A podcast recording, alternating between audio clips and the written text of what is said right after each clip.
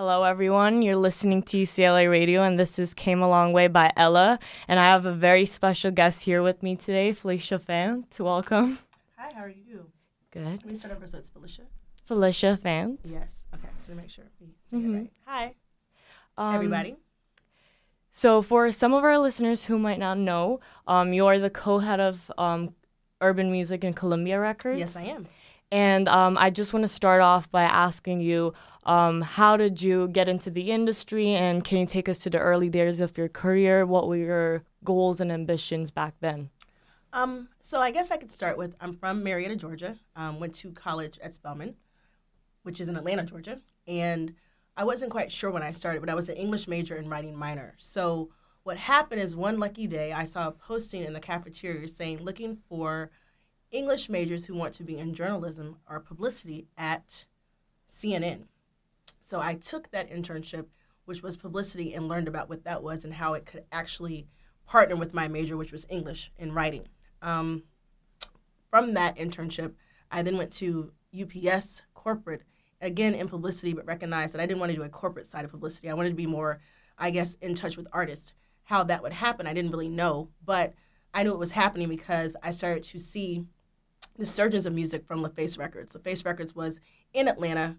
It was 1996, so it was Outkast, it was Goodie Mob, it was TLC, it was all the things that started to come out of the Atlanta scene, along with the Olympics coming to Atlanta. So there was just a revival in Atlanta in general, and I learned about the music industry from these pockets. So I joined a street team at the time that allowed me to kind of go into the clubs in college, make a little bit of money, and then again see these artists kind of out and about in the industry. And then it led me to an internship at the radio station. As I sit here, I kind of feel like, oh, this is the first time in a radio booth. But I took an internship at the radio station as an entertainment coordinator with my best friend, and that was my entry point. And I was working under, under the program director. His name was Shaka Zulu, who is now the head of Spotify um, Urban. And then Chris Lova Lova, who is now Ludacris. So we were part of that, I think, inception of seeing Chris Lova become Ludacris, and then all the different things. Again, seeing Destiny's Child for the first time walk into the radio station, I was hooked. I was like, what is this business? What is the music business? So from there, I continued to try to figure out how to get to New York. That was my final decision. I'm like, I got to leave Atlanta because I saw the shift of everyone moving to New York, and I want to be part of that shift. So finally landed a job I thought um, in PR, which was a little bit weird, a little bit convoluted. So I started temping actually um, at Adecco, and Adecco placed me at Universal Records and New Line Cinema at the same time. So I would kind of alternate between days working at New Line Cinema because it could have been maybe I do publicity for film. It wasn't necessarily music because I was still a writing minor and English major. So I always had a desire to kind of just see entertainment as a multifaceted situation, not just one lane. And then I finally got a call saying that they wanted, they wanted to use me as a long term temp at Universal. So, with that said, I kind of experimented in different departments. It was not just publicity, it was just getting in the building. And I think people have to understand sometimes it's not your ideal job at first, but it's important to be in the building and kind of learn the system. So, I was able to learn radio, I was able to learn sales. I was in the executive office with, you know, the current president. So I saw all the different sides of the business before the actual PR position opened up.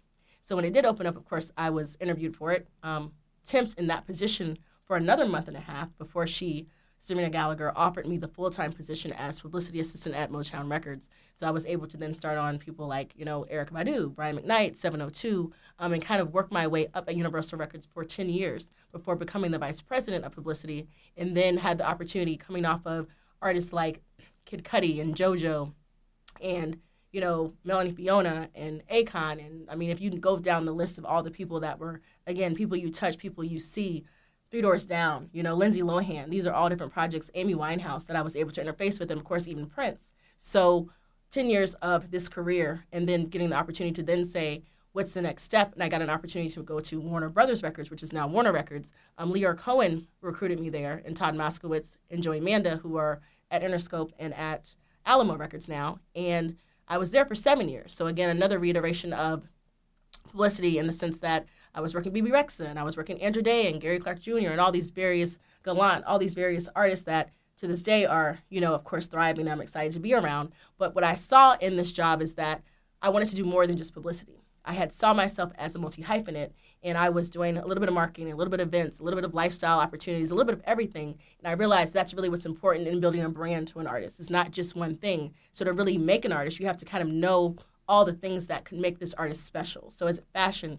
Is it film? What people do I need to know to orchestrate a true brand narrative for an artist? So that kind of led me to want to expand out of just PR and I added lifestyle marketing to my title. And then that allowed me to again help in sync, help in you know, brand partnerships, all the things that really make me feel like I was the qualified executive to now have this job at Columbia Records, where I'm head of urban music with my partner Shawn Holiday. And that's been the greatest experience, I think, of my life to date is that I'm actually able to use these skill sets and this Rolodex to do more than just not only the wonderful world of publicity, but bring opportunities from every part or every lane to make sure that we build an incredible artist. And we've done that with artists like Lil Nas X, and I'm really excited. So that's kind of the quick version of my 20 year rise in the music business. And um, going off of that, so you worked at so many different labels, so many different mm-hmm. places that are um, global companies. And how did like working with um, some of the most iconic companies in the music industry impact your growth um, as a person? And what were some of the things that you discovered about yourself along the way? I mean, I think the key word is global and corporation. Those two things are very important. While I do love the idea of something boutique, I've always been at a global corporation. So you see the music business as a global scale and you see how it affects people around the world. And I think it's really to understand. And I think more than anything now, streaming really shows you how it affects people around the world and how you're able to now see different markets, you know, come to prominence. You know, we talk about Nigeria and Ghana, things that, of course, you see on a map, and now you're hearing their music. So I think you really understand that music affects everyone. You know, of course, you know about the UK or Germany or Australia and all these places, but as streaming is more um, prevalent in different markets, you really are starting to understand how people are affected by music. And again, what is working, what is not working, you know, and how different sounds come to your ear and how these things really affect you, you know, and how it affects your listening. So I think it's powerful. I think it's something that's, you know, also a lot to grasp if you are not used to something this vast because there's so many departments. There's so many things that make a record come out. So you have to think about the strategy of how something's not only working in your scope of, you know, America, your scope of Los Angeles, New York, wherever you live, you have to also look at how markets, you know, like Kansas or Detroit or Philadelphia are affected music. And then you start to see how different artists start to bubble from these regions through local, you know, DJs or local performances. And that helps you really understand how music comes to a full circle place and then how you bleed it out. You know, you don't want something to just stay in one place. So you want to grow artists. You want to make sure that you're having the opportunity to take them from one place like Philadelphia to around the world. And when you see things, things happen, it's amazing. Like we look at our artist, Lil Tjay, who just had his first shows in London and they're sold out. And I think this guy is what 18 years old and he's like, "Wait a minute, there's people in London listening to me." And it's like, "Yes, they are." And they're coming to your show and it's 3,000 people who again, of course they speak English. So of course that's not as when I say that, I mean that in the sense that they know the words, but you think about the people who don't know the words and the fact that there's people who do not grow up speaking your native tongue that then get to understand you and that then shows you the impact of music as a global force and how music really brings people together. So again, the corporations have always allowed me to see music on a global scale, which makes me understand the importance of, you know, getting it right for these artists and how you can take them from again one little spot on the map to every territory and truly build a brand and have somebody affect change in a global way. So I think that's the best way to talk about it. And um, based on the um, experience that I had with our previous guest, I saw that getting out of your comfort zone is a really important part in um, becoming successful in mm-hmm. this industry. So, um, how do you um, keep on motivating yourself to take on to the next challenge? I think getting out of your comfort zone is really just being able to trust your gut and take risk. You know, life is about taking risk. Um, there's a book called Blockbuster Strategy that I read when I was taking Anita um, Anita's class, who is a great professor at Harvard. And part of that is everything happens with risk, you know, and you might not be right all the time. So you can't go into every situation saying I make the right decision, but you have to make the best decision based on your informed decision. So you have to take every opportunity, take time to study what you're trying to put into the universe and and give time to understand that again, you may make mistakes, but part of making mistakes is learning from the mistakes so you can be better. So every day, especially with a situation where you're working records that are now moved and shifted by culture, you have to understand that something could be high or low. Some situation could prevent an artist from being played the next day. Some artist could decide he doesn't want to wake up in the morning. Some artist decided, you know what, I didn't like my hair today. So she's like, I don't want to go. You never know because you're dealing with a human product. So when dealing with a person, your life is always going to be, I would say, a little bit in flux, you know, and you have to respect the fact that these are humans and they are going to have highs and lows, and you have to respect their highs and lows. These are creative beings, you know, so some days they want to create, some days they want to stay at home. So that alone has to make you be a little more um, emotionally aware, emotionally intelligent, um, patient, and again, really critical about decisions you make that will impact a human for the rest of their lives. So again, you're not talking about a water bottle, you're talking about a person in their career. So every decision that you make has to come with thought. It has to come with calculation, but it also has to be able to be not so contrived and constricted that you do not trust your gut at times to make a decision that could change someone's, you know, career for the rest of their lives. I hope that makes sense.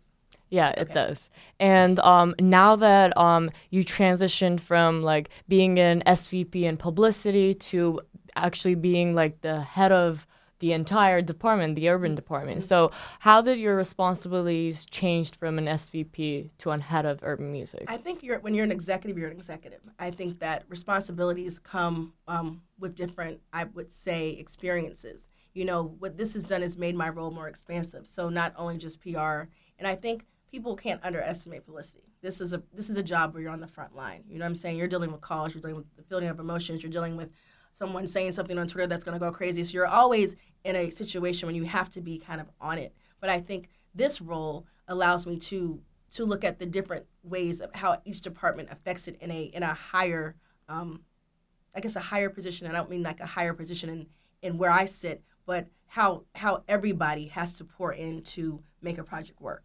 And I think when you're in one department, sometimes you're only thinking about your department because you want to making sure that you know you do everything right. You know, like if the sales team is like, I got to get this song playlisted. This person's like, I got to get this artist on the cover of a magazine. But I think from where I sit, I have the opportunity to to really be part of a team and look at how the team has to work to make something work to its best potential.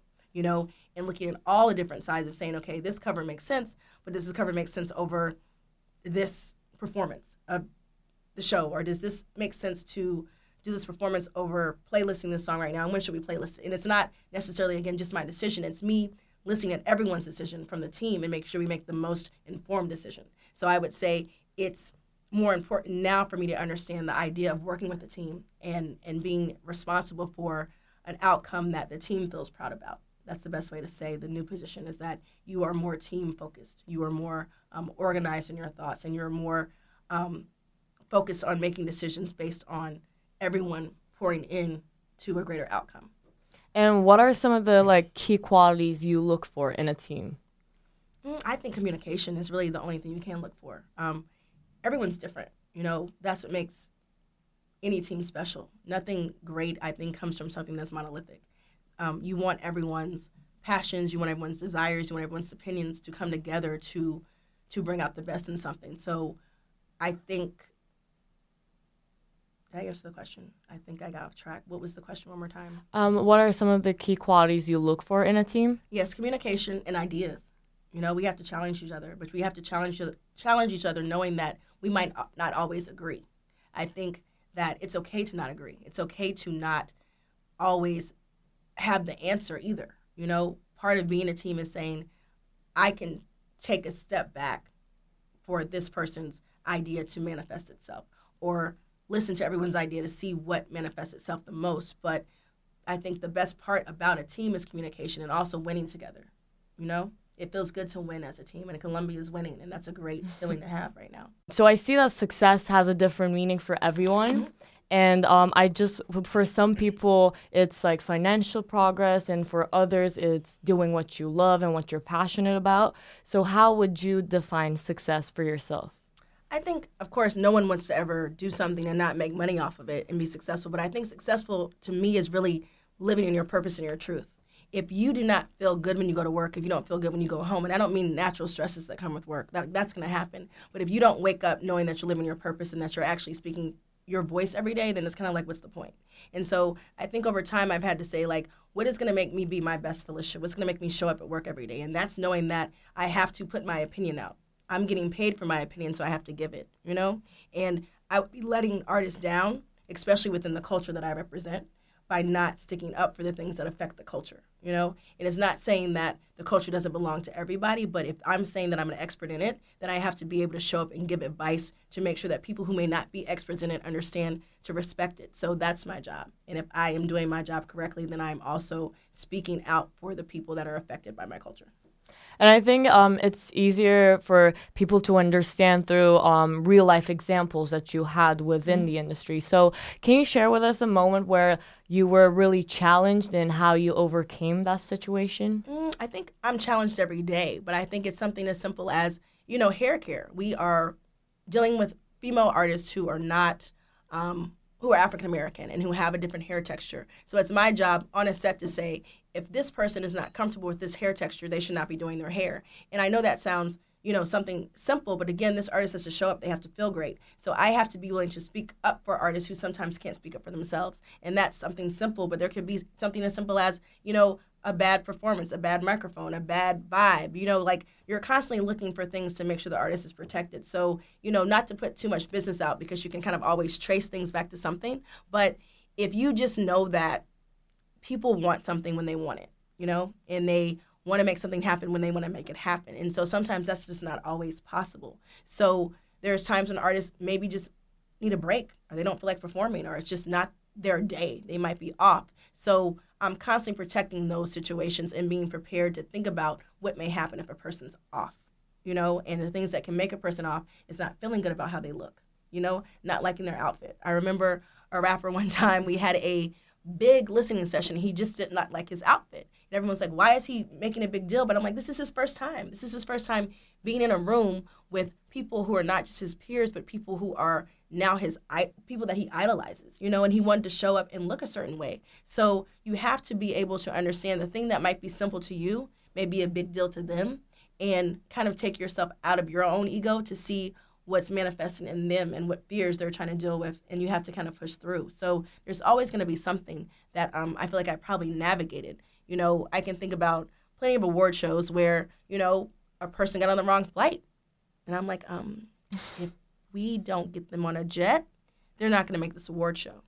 And i just had to tell the booker the truth.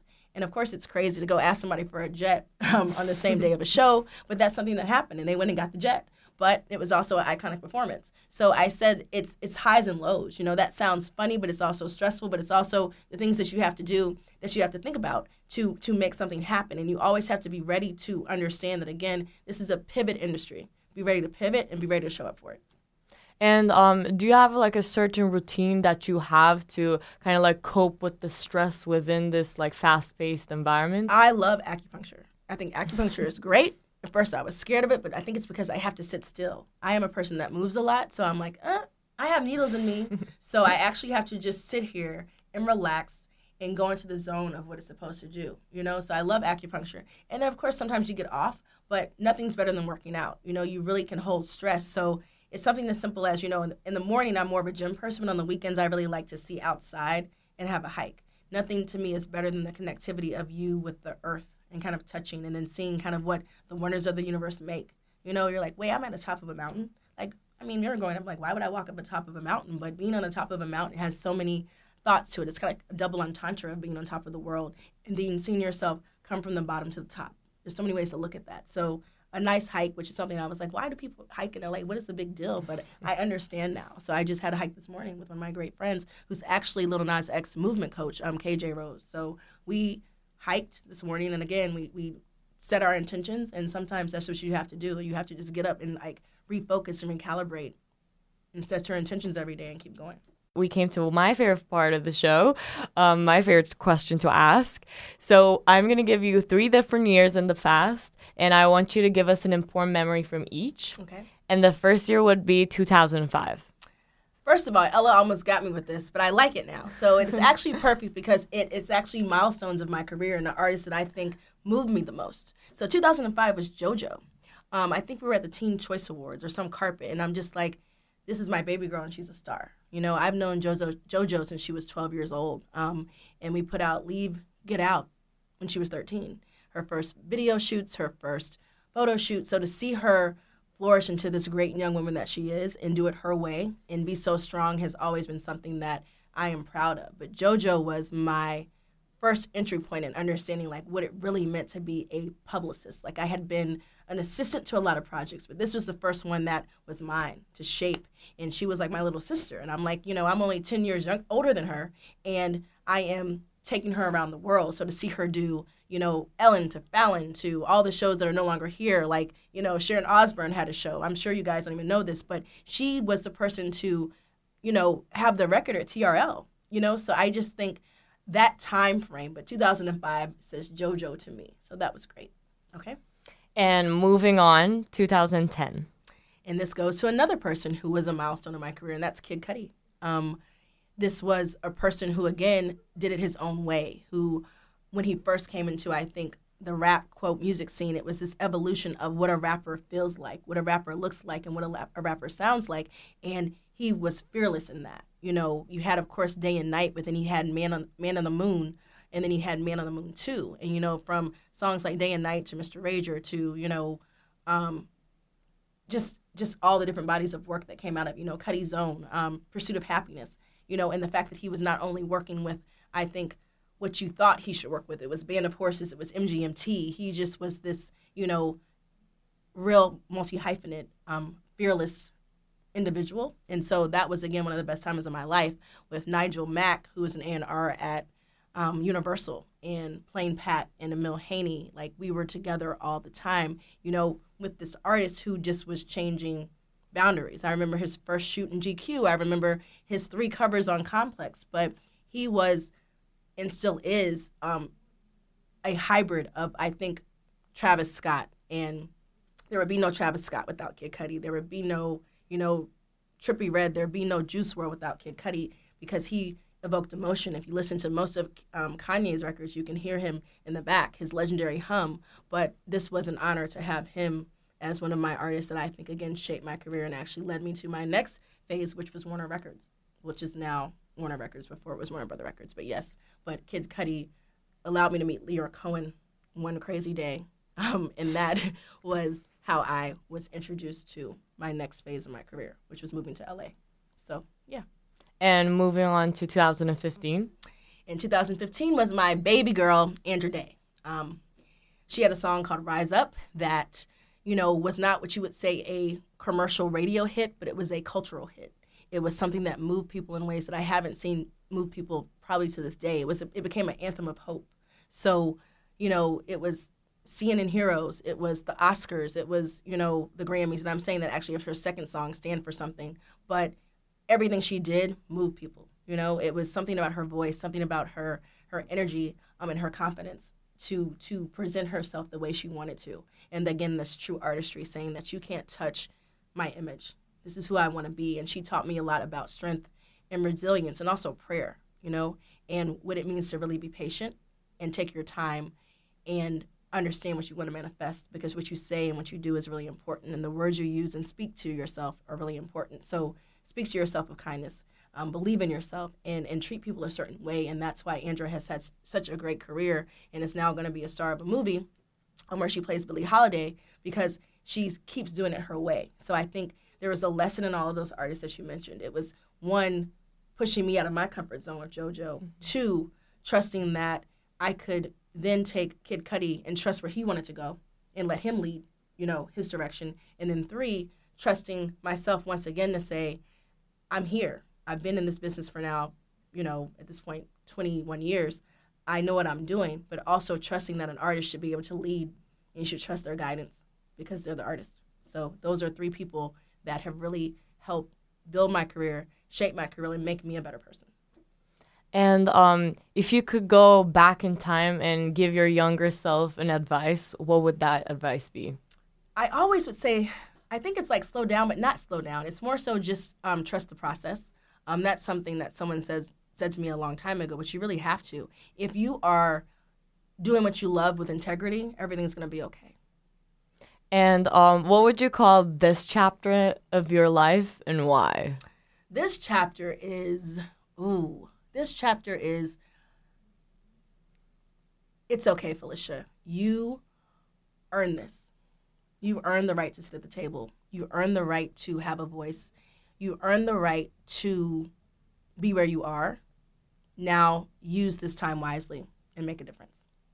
And um, a lot of our listeners are usually like current college students or they're either recent graduates who are aspiring to be in the music industry and they may know that their passion is music, but they may be feeling like kind of lost towards the um, going through the process. So, what would your advice be to young I, I don't like to use the word lost. You're not lost. You're mm-hmm. multi hyphenates. You know, you shouldn't have to pick one thing right now. You should actually learn as much as you can about everything so you can figure out what things make you click. You know, and what things motivate you. So if you like a little bit of this and a little bit of that, that's actually okay. Don't be so focused on one thing instead of saying, I'm going to learn this thing so I can understand it, and then I'm going to learn this next thing so I can understand it. And then after I learn all these things, I will then be able to make an informed decision about what I want to do. I think that's what word you can't use. I think loss makes you feel like you're hopeless. Loss makes you feel like you're doing something wrong. You're not doing something wrong. You're just trying to figure out what you want to do right. So take each step and each opportunity and learn it and take time to really absorb it and not be so quick to see what's in front of you and live in the present moment to understand what's literally happening to you right now. I think the more you try to get ahead of yourself and not be present, you miss out on the baby steps and the details that make you a better executive. And so that is my advice to anyone that is still going where they want to go or trying to be where they want to be. Just take a second to to absorb the moment and live in the present time and and be okay with advice be okay with making mistakes, but be okay with the advice that's given to you. And then, you know, understand that as you're trying to develop mentors and you're trying to figure out how to network, that takes time too. You know, um, people have to get to know each other naturally. It's just human nature. So don't be turned off or be upset, but understand that again, if you approach somebody on a bad day, maybe they were having a bad day. It has nothing to do with you. So take a second to just remember that everyone is human in this business and artists are human. You are not dealing with products, you're dealing with people and people want you to learn people skills. Well, thank you so much for being here today. It actually means a lot to us and to our listeners thank to you. be learning from Ella. your experiences. Awesome. So, um, we will hope to see you again, and thank you so much for being here today. Okay, great. Thank you. Thanks, ladies. Okay, let's take a selfie. For more, subscribe to Came a Long Way on Came a Long Way Apple podcast page and follow us on Instagram at Came a Long Way.